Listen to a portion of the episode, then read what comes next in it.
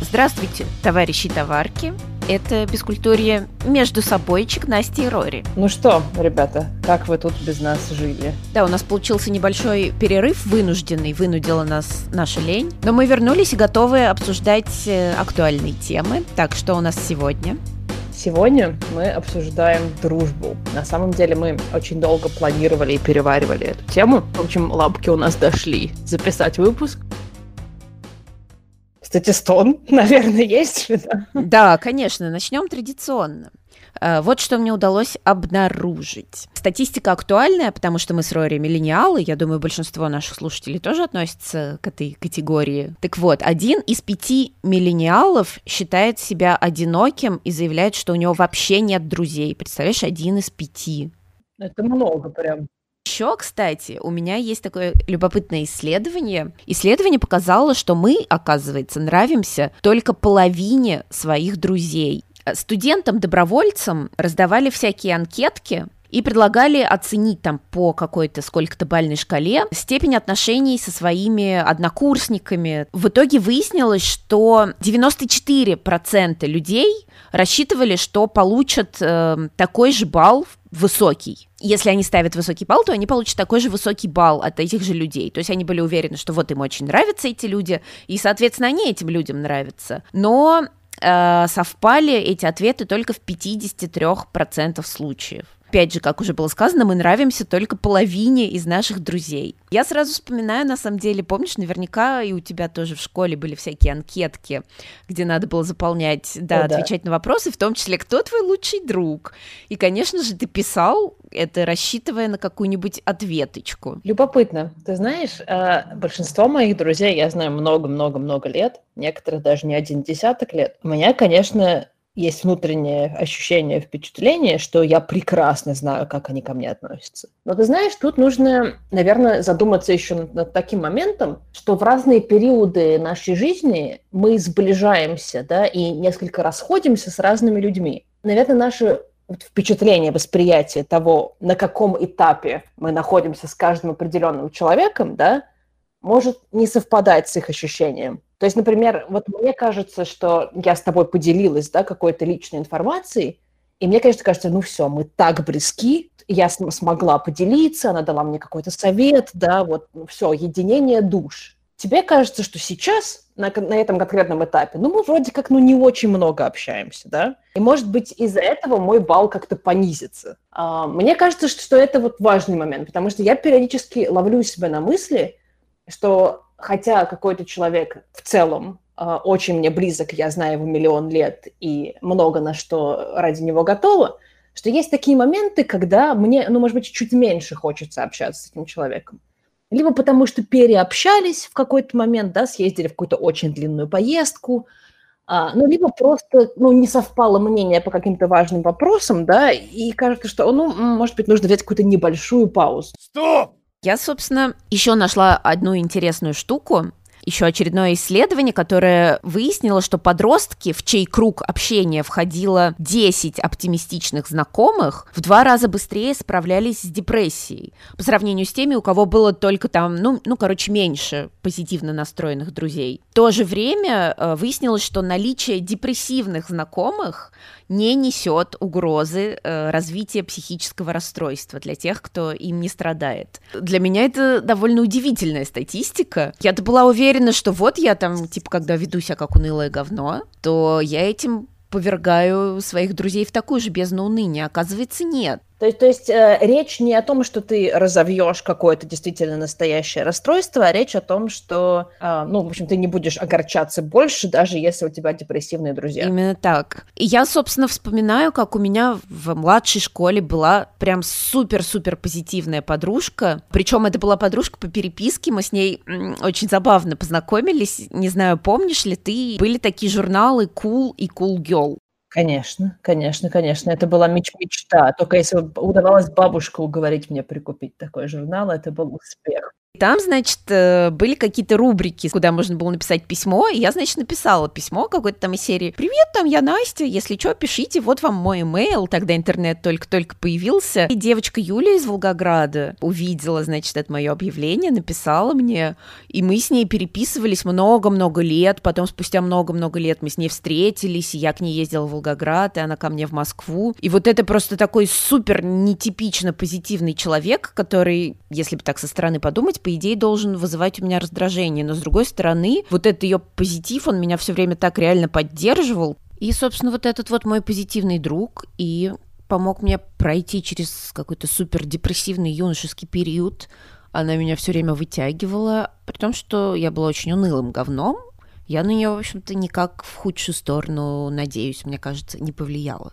Так что, не знаю, возможно, эти исследования имеют под собой почву какую-то. Кстати, это вот еще одна тема, тут же прям всплывает, про дружбу в интернете. Тоже я почитала на эту тему, что пишут всякие высоколобые товарищи, и, значит, они утверждают, что вот дружба в интернете-то на самом деле не может быть крепкой. Ну, хрен знает. Вот у нас много-много лет была эта дружба очень крепкой. И мне даже кажется иногда, что после того, как она перешла в офлайн, только тогда все начало разваливаться уже как-то. Как у тебя с друзьями по переписке, по интернету? Когда я была юна и зелена, я безумно увлекалась Гарри Поттером. И э, в интернете было несколько типа онлайн Хогвартсов. Вот куда ты бы мог поступить, и там э, они загружали какие-то лекции по зельеварению, ты мог сидеть читать, короче, про лекции по, по зельеварению. И там были всякие чатики. То есть был чатик, который назывался «Три метлы», вот, был чатик, который назывался «Гостиная Гриффиндора», и ты, в общем, мог там общаться с людьми. Вот я с удовольствием там общалась с народом. И о чем мы с ними разговаривали, вот убей, не помню. Точно не про книги, не про фильмы. И я помню, что с кем-то мы даже обменивались имейлами и переписывались немножко. И что эти люди жаловались мне ну, на какие-то события своих жизни, что их там кто-то в школе обижал, что там, в общем, они не могли найти работу на лето, родители очень хотели, чтобы они нашли работу на лето. То есть я даже иногда вспоминаю, какие-то вот проблемы этих людей, да, о которых они мне рассказывали, хотя я уже не помню, как их звали.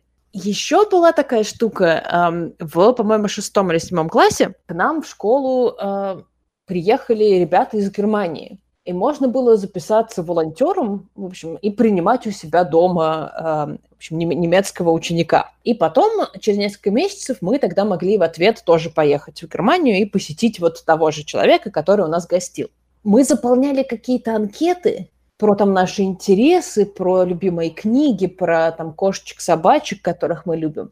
И, по идее, нас должны были распределить как-то, в общем, назначить нам друга, который э, более всего будет похож на нас. Но они, конечно, поленились, и просто нам, нам раздавали этих немецких друзей прямо в аэропорту, вот рандомно просто. Просто вот это, ну, если мы приезжали, мы не знали, кого мы встречаем. Вот, и нам, значит, вы, выдали девочку Машу, которая оказалась русского происхождения, что было супер удобно, потому что я не учил немецкий, я не знал. Мы, мы типа с родителями выучили три слова.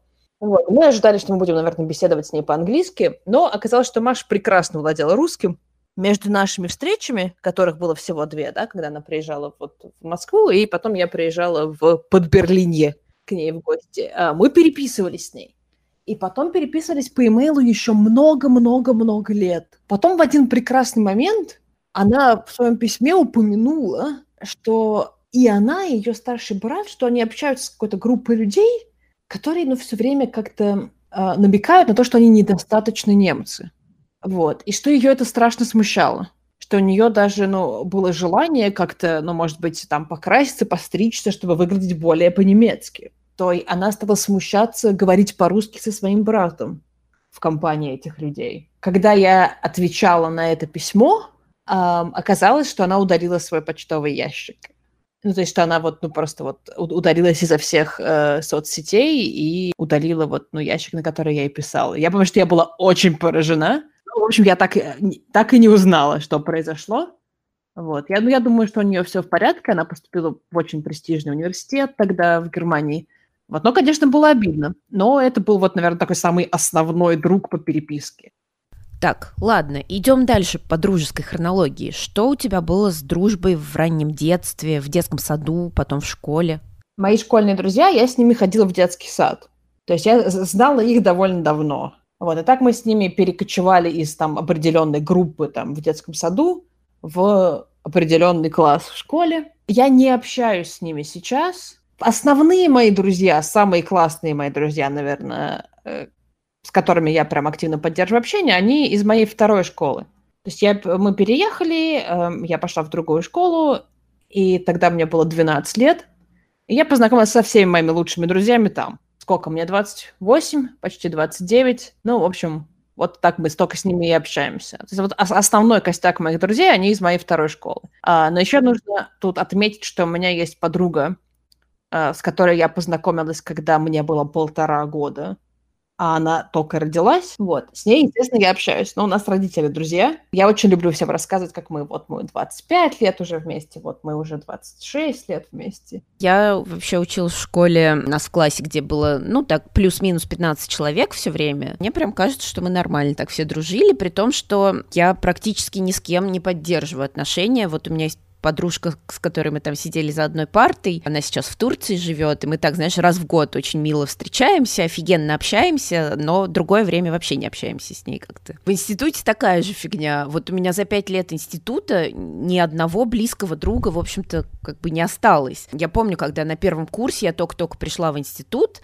я пришла с такой мыслью, что вот сейчас я реально заведу себе друзей, у меня такой клевый еще журналистский институт был, и, и мне подумалось, что да, вот сейчас-то мы с ними и, и сдружимся курсе. И я очень хорошо запомнила, как мы какой-то там из первых месяцев пошли гулять в какой-то большой этой институтской компании. Я поняла, что мне прям на самом деле супер некомфортно с ними, что, что это не мой мир. А что, что именно? Как-то вот они э, выражали какие-то мнения, с которыми ты была не согласна. Я даже не могу тебе объяснить, почему. И они вроде бы, ну, и, и забавные там, и интересные. Но вот Просто вот как-то после этой прогулки одна из этих девочек написала мне смс что-то из серии «Настя, ты просто расслабься и научись получать удовольствие от общения».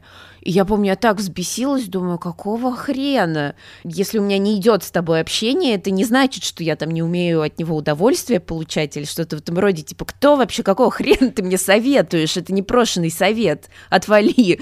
Вот. Э, не знаю, сейчас я думаю, что, может быть, она была и права. Может быть, я действительно просто не умела получать удовольствие от общения, но, тем не менее, в общем, все последующие пять лет э, в институт, у меня в институте не было друзей. Но у меня основные друзья, в общем, как были, так всегда и есть, они шли от моих занятий музыкой, и с ними я в основном-то и дружила, собственно. Тоже удивительно, спустя несколько лет после института начали как-то потихонечку объявляться люди. Например, вот с одной девочкой мы регулярно в театр ходим. Потом тут э, один однокурсник еще объявился, тоже мы с ним близко общаемся. Но ты знаешь, я вот вспоминаю какие-то все эти свои детские а, допустим, поездки в лагерь или там какие-то походы на мероприятия. И почему-то все время так получалось, что я чувствовала себя как-то вне компании. Не знаю, может быть, мне стоит поговорить с моим психотерапевтом об этом. Я все время находила какого-нибудь одного человека, там, мальчика или девочку, с которым мы постоянно тусили. Вот прям так тусили, тусили, тусили, да, и больше ни с кем не тусили. Не, серьезно, ты знаешь, у меня в более взрослом возрасте, причем была похожая уже ситуация.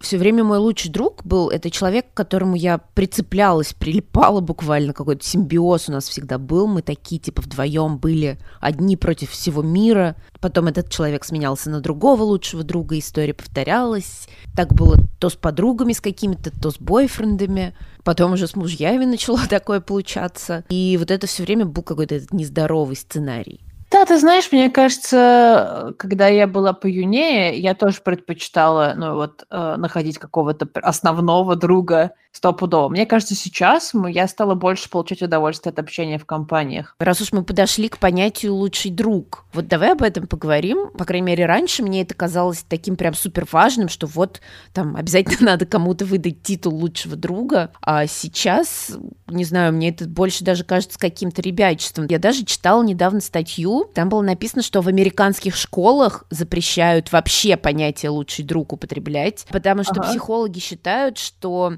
э, вот это вот понятие лучшего друга мешает детям расширить свой круг знакомств. Вот, видимо, как было у меня, я типа зациклился на ком-то. А-а-а. Что вообще такое лучший друг? Для тебя это кто? Для тебя это тот, с кем тебе легко, или наоборот, с кем тебе ну, сложно, но интересно, кто тебя как-то развивает? Или просто тот, с кем, ну, вот как-то свели обстоятельства? Блин, мне кажется, вот тот, кем, с кем свели обстоятельства, это абсолютно точно не лучший друг. Есть такие э, друзья, которых мы встречаем на определенных этапах жизни, да, с которыми у нас просто схожая ситуация в какой-то конкретный момент. И мы тогда с ними сближаемся, да, например, ну, часто так бывает. Я читала любопытную книгу, которой автор, в общем, говорит об этом очень подробно. И в этой книге главная героиня, она в какой-то момент разводится со своим супругом, и у нее появляется близкая подруга, которая тоже разводится со своим супругом. И когда развод э, и у одной, и у второй уже финализирован, они понимают, что им больше не о чем поговорить. Они вместе плакали, переживали, там, ругали мужей, строили какие-то планы, думали, как вот им получить финансовую независимость. А когда вот это все разрешилось, они поняли, что они, ну, очень разные люди, что на самом деле у них абсолютно разные цели, и что они друге не так-то много знают, что они вот, ну, знают, как вот что привело к разводу, да, там, какие финансовые трудности вот есть у каждой из них. А, нас, а помимо этого, в общем-то, их больше ничего не связывало. То есть, вот когда ты сказала, что это, ну, там, человек, да, с какой-то схожей ситуацией, вот у меня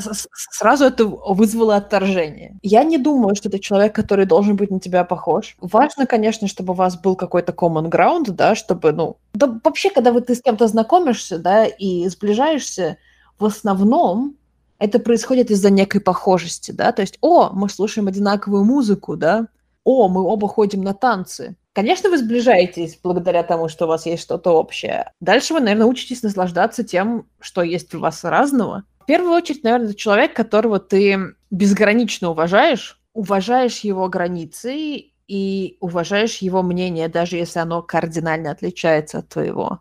Наверное, человек, совет которого редко будет непрошенным. А ну и, в принципе, тот, кто для тебя почти семья, может быть. Вот, кстати, все, что ты сказал, я с тобой абсолютно согласна. У меня даже тут цитаты записаны в связи с этим. Смысл в том, что люди так стремятся максимизировать эффективность своих отношений, имеется в виду в современном мире, что перестали понимать, что значит быть другом. А ведь что-то в этом есть, да, на самом деле, вот сейчас в нашем бешеном ритме, когда мы там такие, вместо того, чтобы просто вот встретиться с другом, посидеть, ты думаешь, ага, а вот если мы встретимся, там что мы можем заодно сделать? Сделать, там, куда сходить, mm-hmm. друг из вот этого просто soulmate уже превращается в какую-то функцию, с которой ты можешь что-то вместе поделать, чем-то полезным заняться, и это, наверное, не очень хорошо. Это очень интересный, кстати, вопрос. Я люблю составлять списки дел с моими друзьями. Когда мы обнаруживаем, да, что там у нас есть какие-то общие интересы, да, но особенно с новыми друзьями это очень легко проследить по моим американским друзьям.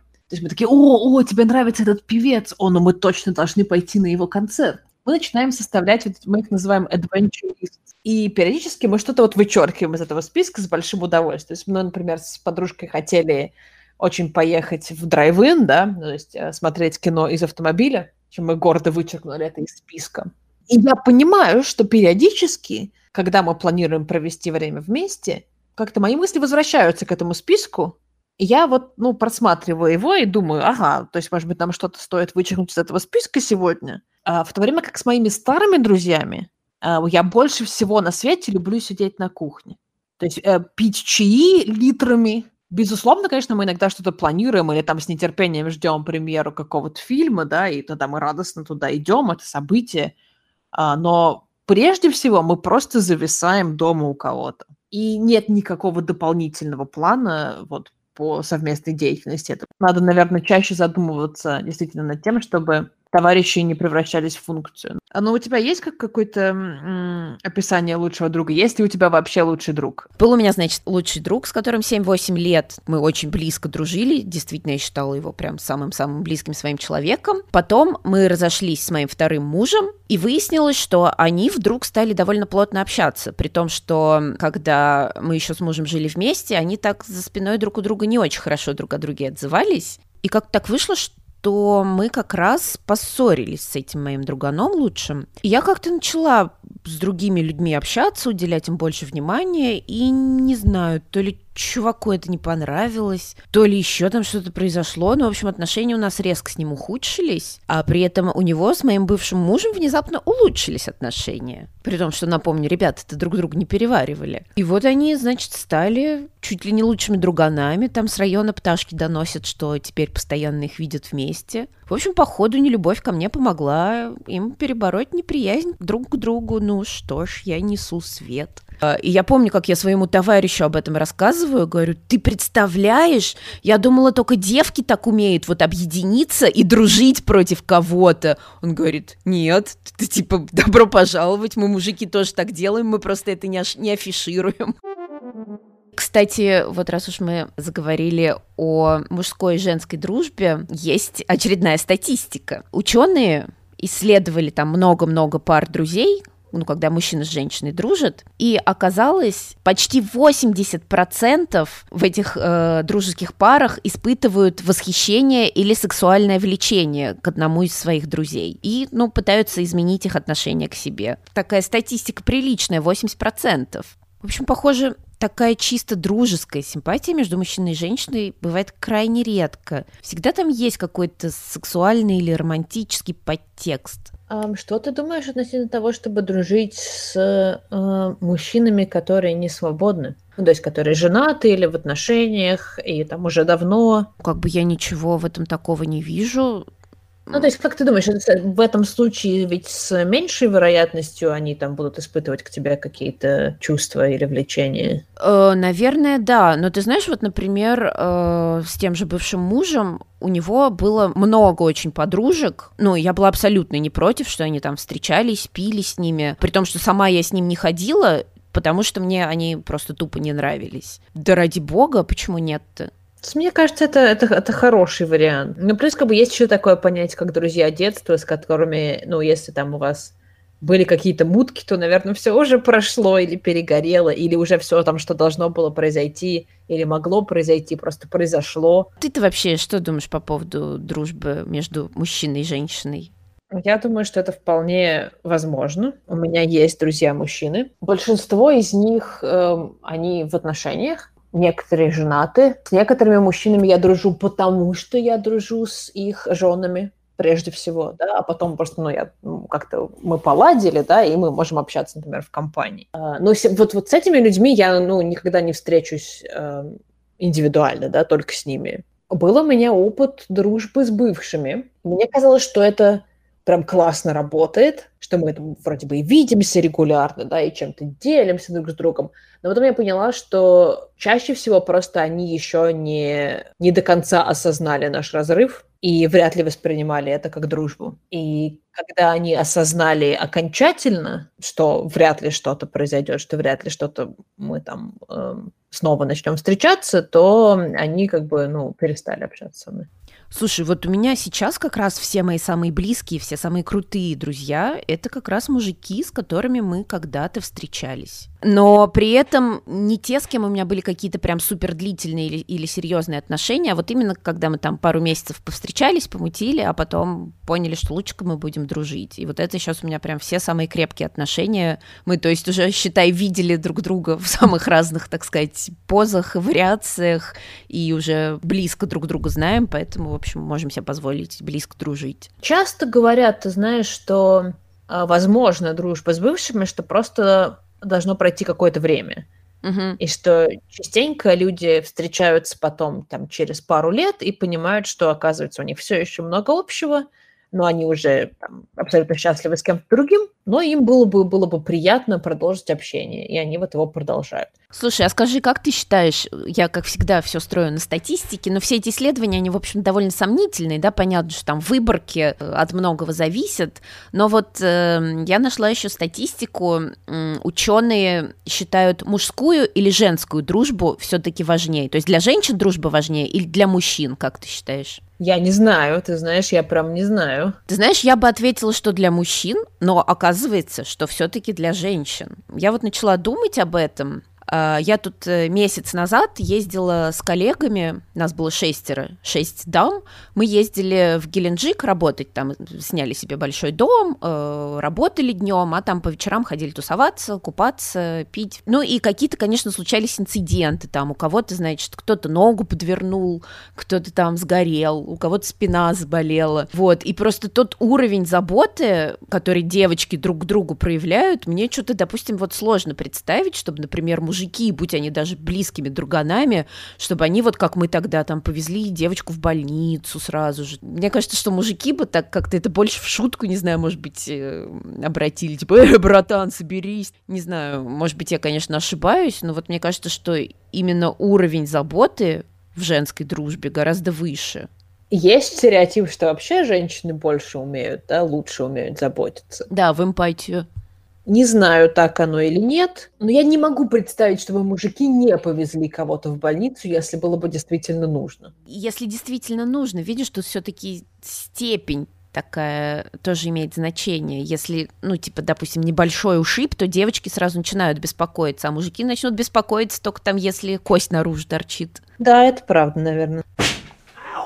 Давай теперь немного поговорим, может быть, о том, как э, дружба связана с любовью, с сексом. Очередная моя статистика. Антропологи э, заявляют, что любовь ну, в смысле, любовные отношения, стоят человеку двух отдалившихся друзей. Ну, то есть фишка в том, что отношения, они занимают какое-то время, и мы начинаем больше уделять времени любимому, а не друзьям. И, в общем, эмоциональная связь между друзьями, ну, все-таки достаточно быстро исчезает. Я сразу вспоминаю, как в игре Sims, когда ты там долго не общаешься с человеком, у вас там соточки падает до тридцаточки, до двадцаточки, и тебе прям пишут оповещение, вы больше не друзья. Слушай, ну как, ты вообще согласна вот с этим утверждением? Я потому что э, на себе испытала, что когда я была второй второй раз замужем, вот эта любовь, собственно, мне стоила вообще, наверное, всех друзей. Я перестала практически со всеми общаться. Ничего си. Да. Нет, слушай, я не согласна. Я знаю, что так бывает.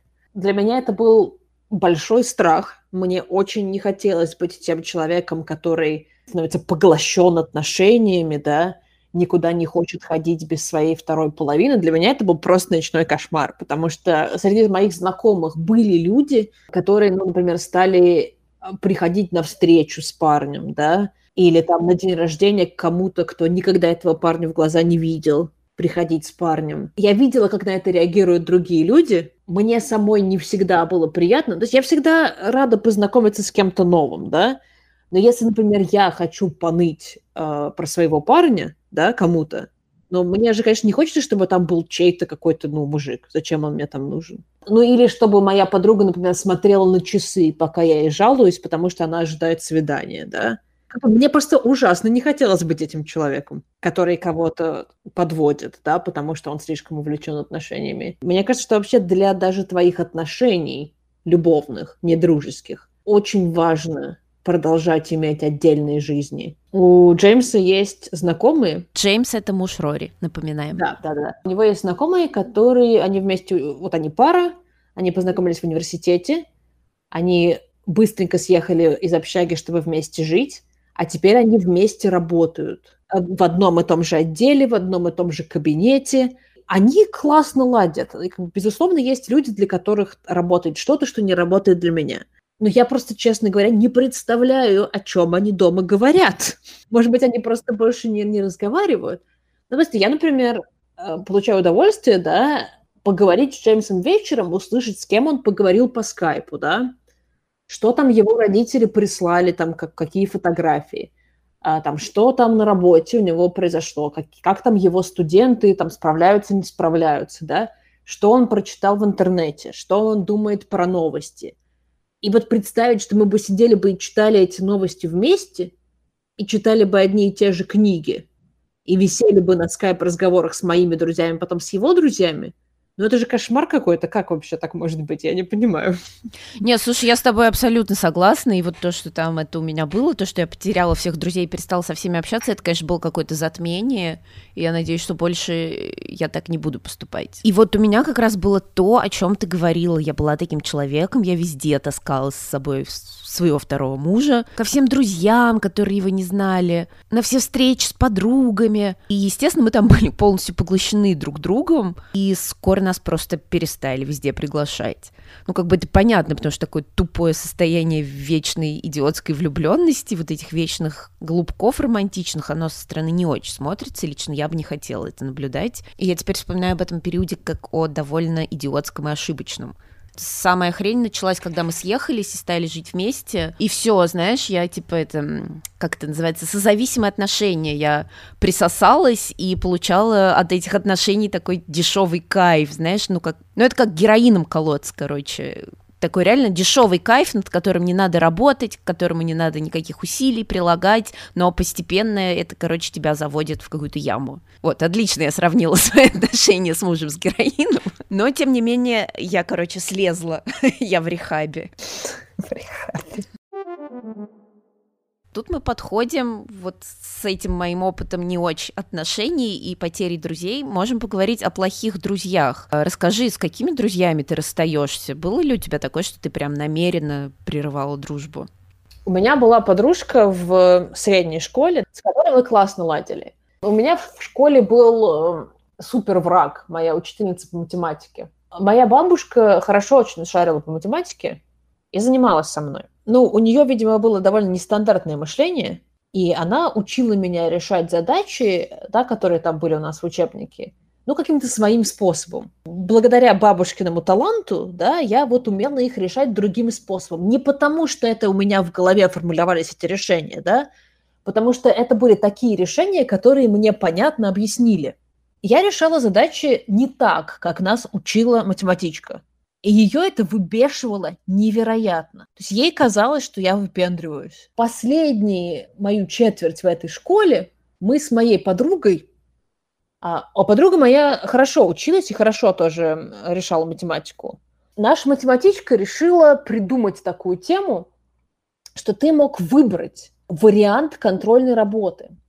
Был вариант на тройку, вариант на четверку, вариант на пятерку. И она нам ну, давала какой-то пробный вариант, то есть мы приблизительно знали, какие темы будут покрыты в этой контрольной.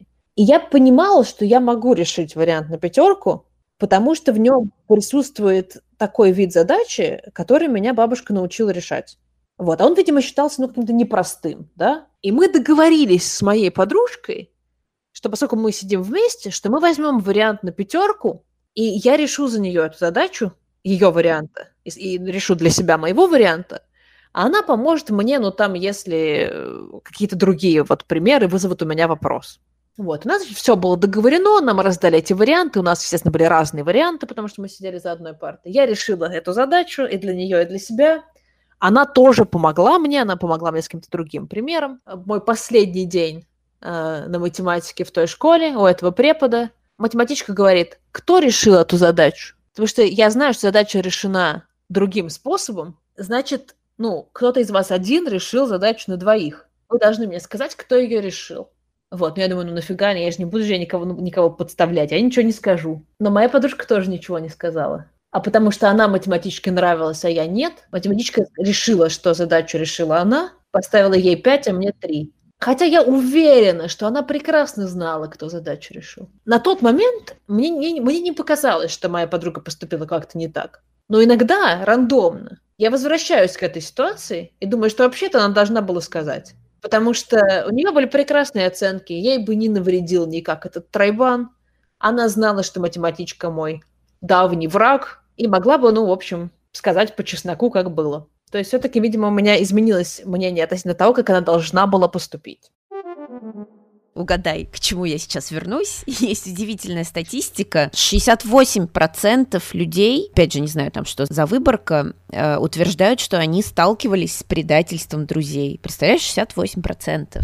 Э, я, например, читала, что есть... Э, так называемая амбивалентная разновидность дружбы. Это, ну, в общем, да, когда вы там с друганом нормально тусите, проводите время, ну, то есть вы настоящие друзья, но при этом этой дружбе, так же, как и каким-нибудь любовным отношениям, присущи взаимная зависимость и конфликты. Это, например, знаешь, как э, у тебя вот есть друг, который у тебя одновременно вызывает и позитивные, и негативные чувства из серии «он тебе звонит», и ты видишь, что это он, и ты так. не бросаешься сразу поднимать трубку. Ты дважды подумаешь, прежде чем ответить на звонок. Но знаешь, еще забавный факт, что вот такая амбивалентная дружба, которой, повторюсь, присущи всякие конфликты, зависимость, как ни странно, ученые утверждают, что она очень хороша для работы. Если у тебя на работе есть такие друганы, амбивалентные, то ты, она, это тебя как бы подстегивает э, работать лучше. Но вообще, знаешь, слушай, дружба такая сложная тема. Я, например, что-то мне вдруг вспомнился сериал «Друзья». Вот они же на самом деле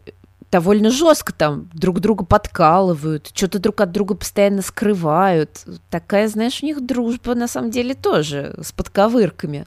У меня еще осталось такая любоп... такой любопытный тезис про, опять же, плохую дружбу, что люди, которых в прошлом связывала дружба, в четыре раза чаще выражают взаимную агрессию, нежели просто знакомые.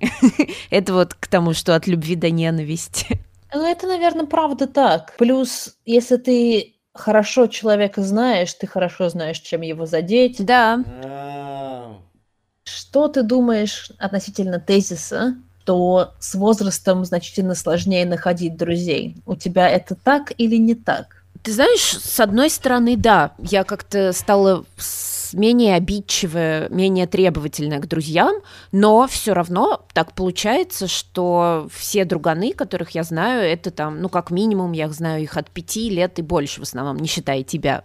А вот с какими-то сходиться прям совсем новыми людьми, не знаю, мне всегда это было тяжело и тяжело до сих пор. Мне кажется, мне стало проще сходиться с новыми людьми. Например, я редко могу сказать «нет» если кто-то приглашает меня встретиться, или если кто-то делает шаг да, к построению какой-то дружбы или, по крайней мере, приятельских отношений со мной, я вот как-то не могу отказать. И у меня появилась еще одна тема подобная, что я считаю своей ответственностью очень часто а, кого-то влить в компанию или а, там кому-то показать город, кто новый на самом деле у меня очень мало над этим контроля, что любопытно, потому что у нас несколько людей вот съехали, да, из э, нашего дома, и въехала парочка новых соседей, да, в те же квартиры. И я понимала где-то вот в глубине души, что я знаю, что мне нужно организовать какую-то встречу для всех, для них, что нужно заобщаться с ними, что нужно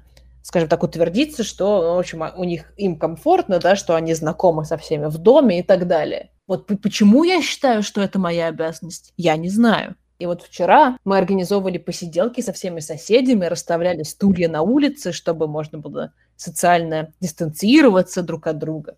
И сидели с этими новыми соседями, в общем, узнавали, чем они занимаются, чем интересуются. Может быть, тебе не хватало подсознательно в институте должности старосты? Может быть, хотя, блин, вообще бы мне бы не хотелось. Ух.